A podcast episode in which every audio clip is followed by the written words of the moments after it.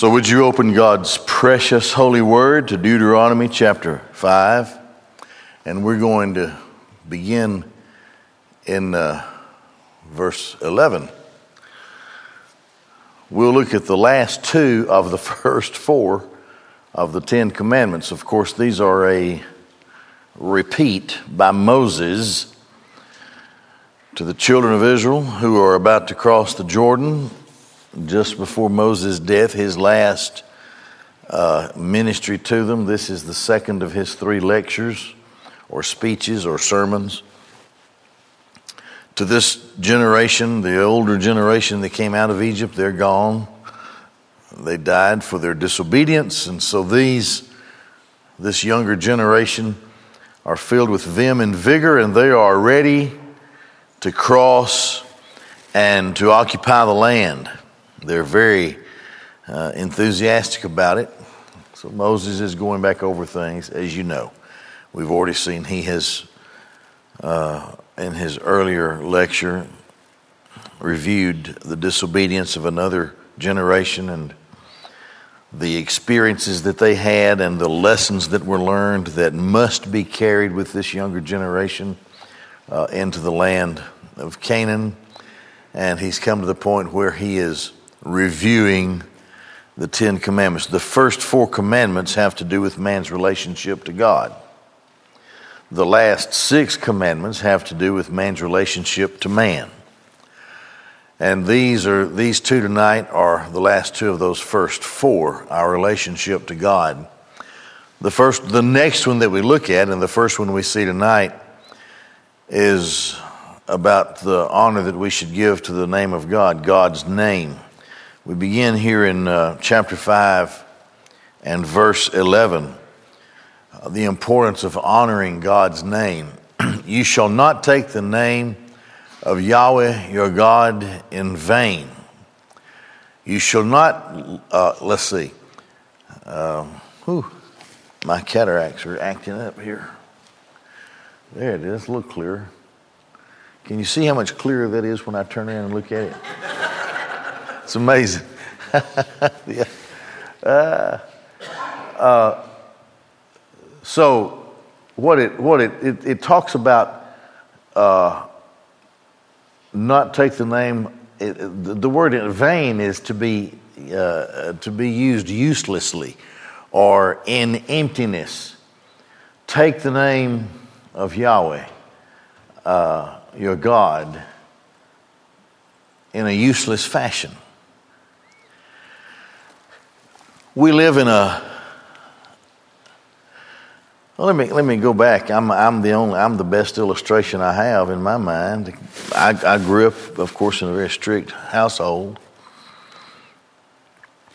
and you never spoke the name of God or Jesus or Christ in any way other than in a reverent biblically related, worship related uh, situation, setting. You never just said it. Um, and that's how I grew up. If, if you wanted to, if you wanted to uh, remember the taste of ivory soap, you speak, you speak God, you say God or, or Jesus or Christ um, and you would have a, a, a lesson and an illustration that you wouldn't forget. This is how we grew up. And I, you know, I was probably the first, this is interesting. In my recollection, the first person that I ever remember taking the Lord's name in vain in a personal context. Now, I've heard the, you know what, gee, you know what? I heard that, oh, on rare occasions. People just didn't curse like that back in those days. But the per- first person in a personal conversation that I heard take the Lord's name in vain in the fashion that I just alluded to, of all people, was a, a guy in high school. He was a friend of mine, but he was a devout Jew. And I don't know, we were, we were talking about either Easter or Christmas or something. His locker was close to mine, so between classes, I may have had a class or two with him through the years, but, uh, you know, we were always saying something to each other between classes. And I asked him something about what he was going about, about Christmas, or uh, I was stupid, um, or Easter, or some Christian related holiday. And he laughed and he said, You G Christians just kill me. He said, uh, you know, then he briefly explained what he was doing in his religion. And I thought to myself, he just broke the, command, the commandments. He, he took the Lord's name in vain. That's the first time I ever remember somebody doing that flippantly, and I was, that was in high school. You heard it, but I didn't hear people talk to me about it or, or say that to me, although you would hear it occasionally, especially in football practice. Uh, but um, other than that, a personal, uh, a personal taking of the, na- of the Lord's name in vain came from all people. This, this, this guy who was a devout uh, Jew, and he had gone through his bar mitzvah and all this kind of stuff, and he could speak the Hebrew language. He used to impress us sometimes in high school when he would, do, when he would say things in Hebrew, but he took the Lord's name in vain. Well, that said, you hear it all the time now. As a matter of fact, sometimes it's difficult for me to watch a movie because I lived in certain eras or in the era of certain movies that are made and people in a farm setting down south or something and they're cursing and swearing and I'm saying that's not true. Now there may have been some in the swamps of I don't know if you're from Louisiana or not, but from the swamp somewhere, I don't know. But not in, and I knew quite a few back then when my dad preached country churches. I, I often talk about how those churches, they would feed him Sunday. They called it dinner, it was really lunch. All the stuff, man, they'd have a table laid out. And this beautiful, wonderful, great smelling food would always be covered with flies. Um, and you had to do this to get your dip of the stuff in the bowl, right? Uh, but that's okay, it tasted good. Um, but those people were farmers. They had outhouses, they didn't have bathrooms. I remember this. I would eat with them. I tell you, the outhouse is just a disgusting thing. There's, oh man. Oh, well, anyway, one particular family, we used to have to go to the well to draw the water for whatever it was to be used to wash our hands or for them to help clean the dishes, whatever they were going to do. The water came from the well, which was about a good um, 50 yard march from the back porch to the well. And uh, my older brother, he's dead now, he used to come here and bring my mother to church. Uh, I was pretty mean, but I didn't, I paled in comparison to him, okay? Uh, and I, I, oh, I loved it. He's, but he just was different. And he got angry. Oh, where is she? Uh, a cat jumped on him and scratched him at this very farm that I'm talking about. He took that cat and drowned it in the well he, he, he bounded into the bucket and lowered the bucket and just left it there until the cat quit moving. And it was dead.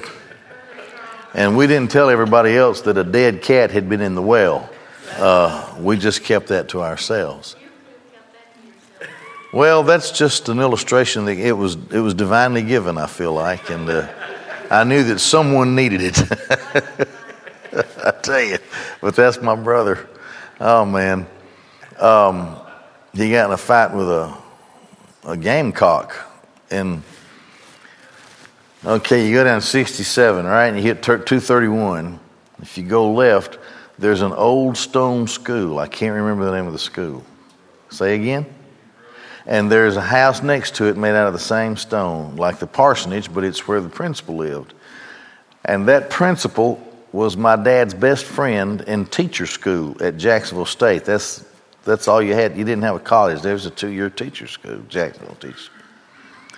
So he he was principal there all of his life, but he used to raise chickens, and he had he had fighting gamecocks back. His son did. And my brother would go out there every time we visited these people. He would put on the gloves, and he would go and fight with these gamecocks. I would watch it. I didn't want any part of it, but uh, I would watch uh, what they did. And this was always on a Sunday. We would always visit. So, so there was a little irreverence there. Uh, and he would vow to kill that one particular rooster that was there. He never could catch it. Never could. He'd try, but he couldn't catch it. Well, he wasn't, he wasn't observing, observing the Sabbath very well, was he? All of that said to say this people do things, even in their behavior, not just their speech, but especially God's people. They're, they're taking the name of Yahweh into an emptiness or uselessness, which is a violation of one of the commandments. You shall not lift or take. Ugh. It can be translated the same way. You, can, you, you shall not lift or take up the name of Yahweh uselessly or worthlessly, without worth. So when you look at some of the Psalms, for example, you see how God's people treated the greatness of His name. The psalmist says, You have placed uh, your word above all of your name. That tells you how exalted the word is because His name uh, is something that, when taken uselessly, would cost a person his life uh, among God's people in the Old Testament. Uh, Job is believed to be by many scholars the first of the written books of the Bible, book of Job. And I have no reason to doubt that. And if it is, it's interesting that the first inspired, chronologically, the first inspired word given to the people of God is a tale of, of, of, of the righteous suffering, of. Uh, of the interest of Satan in trying to destroy the people of God and, and all that he has, and the, the, the, the perseverance of God's people. Well, speaking of the name of God, it seems that from time to time people lose sight of the greatness of God. And Job, if you, if you study that, Job in his suffering, he weakens from, you know, he's in a terrible state. Things are happening to him. And then he's got these three so called friends that are really, you know, what did you do, Job? Come on, come clean. We know nobody suffers like this unless God does it to him because he's done it. I am. And, you know, they make fun of him that he's lying about not having done anything. And then and then, of course, his wife cursed God and died, Job.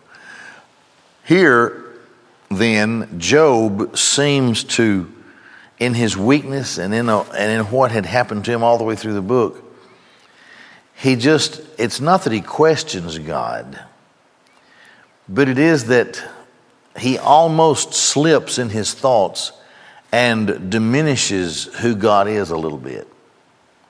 And so the last chapters, God shows up. And, and he asks these questions. And in asking the questions, God established some of the greatest, really scientific, theology, who God is as creator. Where were you when I laid the foundations of the earth and, and the, uh, the, star, the stars sang out and the sons of God shouted for joy? Where were you? That's an interesting passage to me because in the, in the formation of earth, it's formed for those whom God would call to himself and those who were earliest to me, to me, and earliest in his creation would have been his angels, and they shouted for joy, knowing that this whole business is taking place. And God shows himself and reveals himself in his greatness in his conversation with Job. And then Job just sort of collapses and he said, I, I, I you know, who am I? You've, you've, you've, you've shown me and taught me, and I am nothing. God does it to show the great, the great distance between who He is and who we are. And we should never forget that. But one of the ways that people show their lack of respect for God and how trivial they treat Him is in how easily they speak His name, call out His name, curse His name in cursing, or just uh, or just in mundane conversation, oh God, or oh Jesus, or oh Christ, or something like this. It's a terrible, it's a terrible thing. It's an abomination. The people of God should be extraordinarily careful because if you're around it enough, uh, if you're around it enough, you're liable to spout the same thing that other people around you are spouting off. And we can't do this because then it, it reveals an unsanctified and an impure behavior, which we'll look at here in just a second. You shall not take the name of Yahweh your God in vain, uh, in, an, in a useless and empty way. For Yahweh, and here's the response of Yahweh to that Yahweh will not hold blameless. The word, the, the, the, Hebrew, the Hebrew word, it means without guilt or, or guiltless, to, to be without guilt. You're guilty. God says you're guilty if you do this. Uh-huh. Who wants to stand guilty before God? For Yahweh will not hold you guiltless who takes his name in vain in such a way. Now that moves to the second of these two commandments that we're looking at here tonight, and that is Sabbath keeping. It's kind of interesting because you'll note that this, this uh, this commandment does not have thou shalt not or thou shalt. It doesn't start out that way like other commandments. It's different, it's unique. Keep, it says, shamar. The, the Hebrew word means to observe, and uh, it's a stronger word than just that. If you really extract the true meaning, it means to cautiously observe or, or to beware.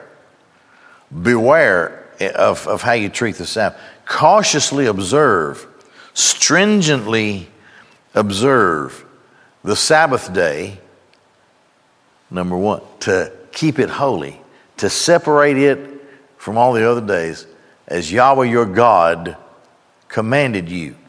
The sanctification of a day. We, we know that the Sabbath is a, is a thing that comes from God because today, all over the world and, and ever since creation, people have measured time in weeks, in seven day intervals, because the Bible establishes the truth that God did to begin with. He started out with six days, and then on the seventh day, he rested.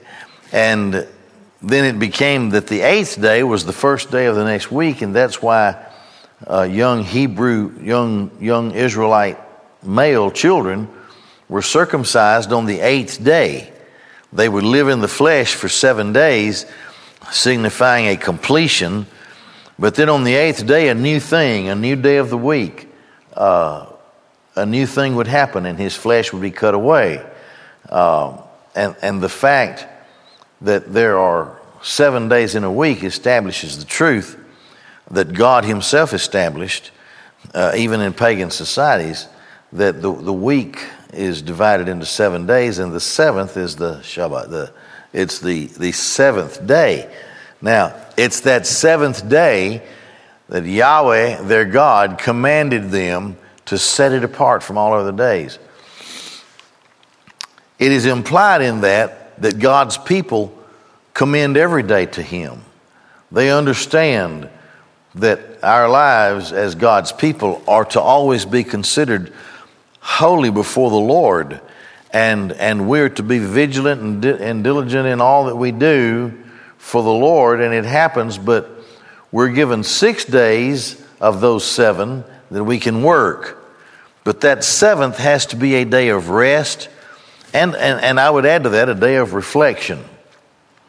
so that God's people would do nothing else but think of the great God who made them, who made time, who placed us in time, and who gives his people uh, the opportunity to rest, and in that rest, a time of, uh, of reflection.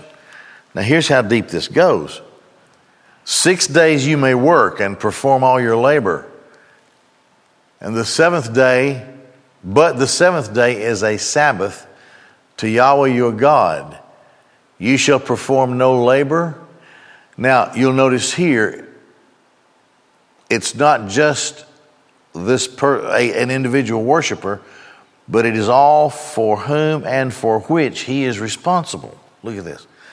Perform no labor, neither you, your son, your daughter, your manservant, your maidservant, your ox, your donkey, nor any of your livestock, nor the stranger who is within your cities, in order that your uh, manservant and your maidservant may rest like you. So there is a responsibility to the household head, head of the household, there is a responsibility to see to it that his equipment and those for whom he is responsible join with him in this rest, which the fact that you would rest on the Sabbath as Yahweh rested indicates that it's a reflection of the reality of Yahweh, that we are His, and that we have given Although our lives are His, we have given this special day just to Him so that our minds aren't, aren't, on, aren't on anything else but Him, who He is, what He's done, His wonderful word, in their case in that day, uh, His law, the importance of it, the, the fact that it kept them. Uh, the kind of a, of a culture and society that they should have been a, a lawful and clean and God honoring uh, people which really separated them uh, from the rest of the world.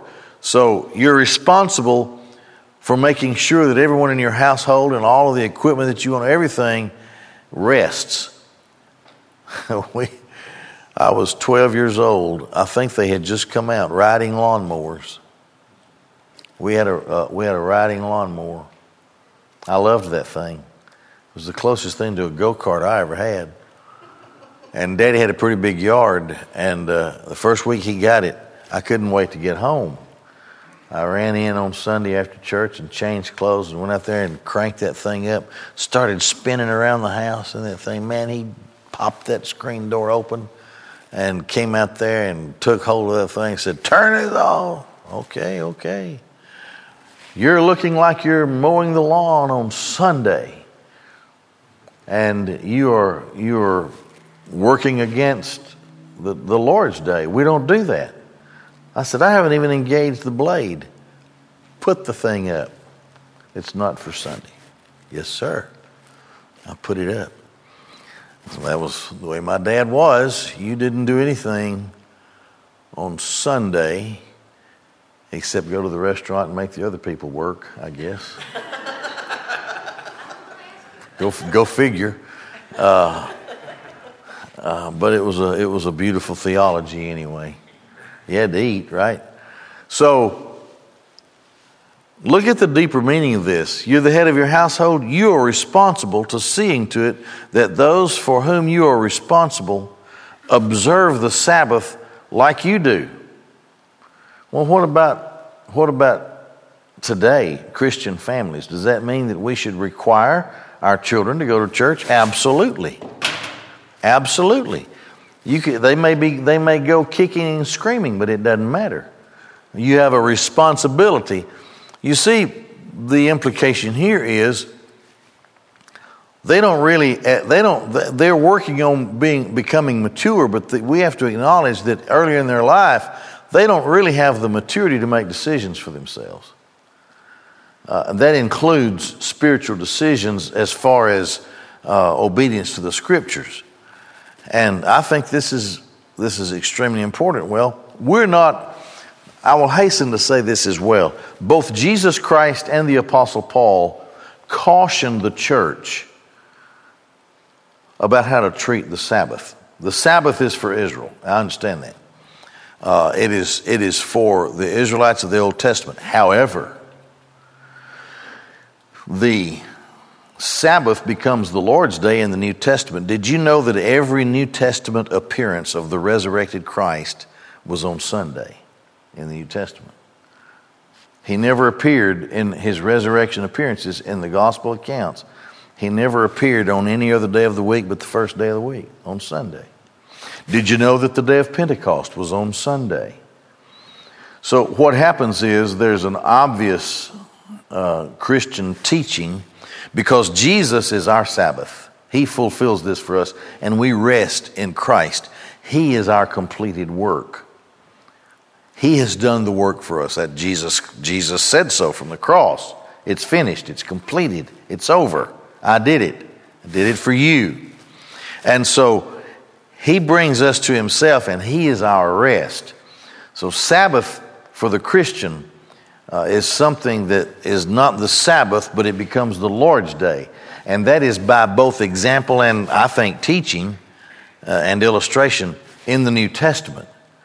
Because Christ, God on the seventh day rested because he finished, Christ finished on the cross what he came to do.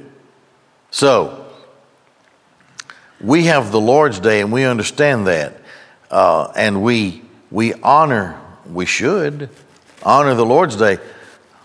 What more powerful thing in history could we honor than a man, Son of God, who died and who rose again and brings that power of resurrection to his own people?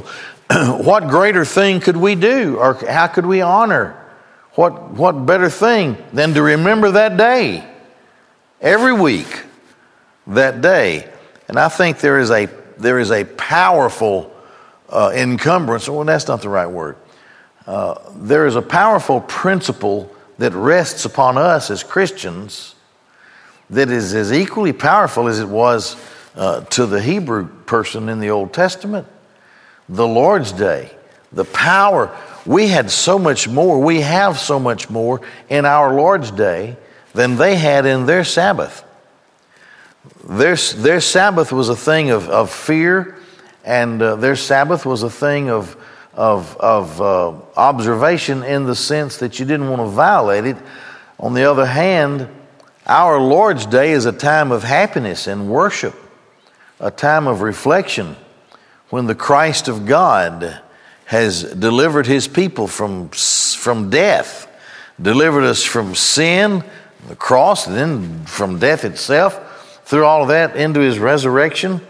And this is who we are as Christians. And thus, no wonder in the early church, both Christ and the Apostle Paul would warn people about uh, building strict rules to be observed on the Sabbath. Here's why they did that. Those rules could be one thing to one set of leaders and another set of rules to another set of leaders. Uh, and that's not the design of it. Uh, the design of it was that we rest and repose in God, and in that rest reflect upon Him. And so now today, um, and I read this as well. I'm not sure I really knew this. You go back through through the history of our country and the history of the Western world there was a dual observance from, from Christians for hundreds, even today, I guess, hundreds and hundreds for, for centuries. And it developed that we're going to observe the Sabbath as a rest day. And so Saturday became the day when nobody worked. They would close down everything, and that was an off day for everybody. Saturday it was everybody's off day. And then Sunday was the resurrection day a day, the day that would be the day of reflection and worship. Uh, that's interesting to me. It doesn't mean anything. It doesn't, doesn't, the Bible doesn't tell us to do that.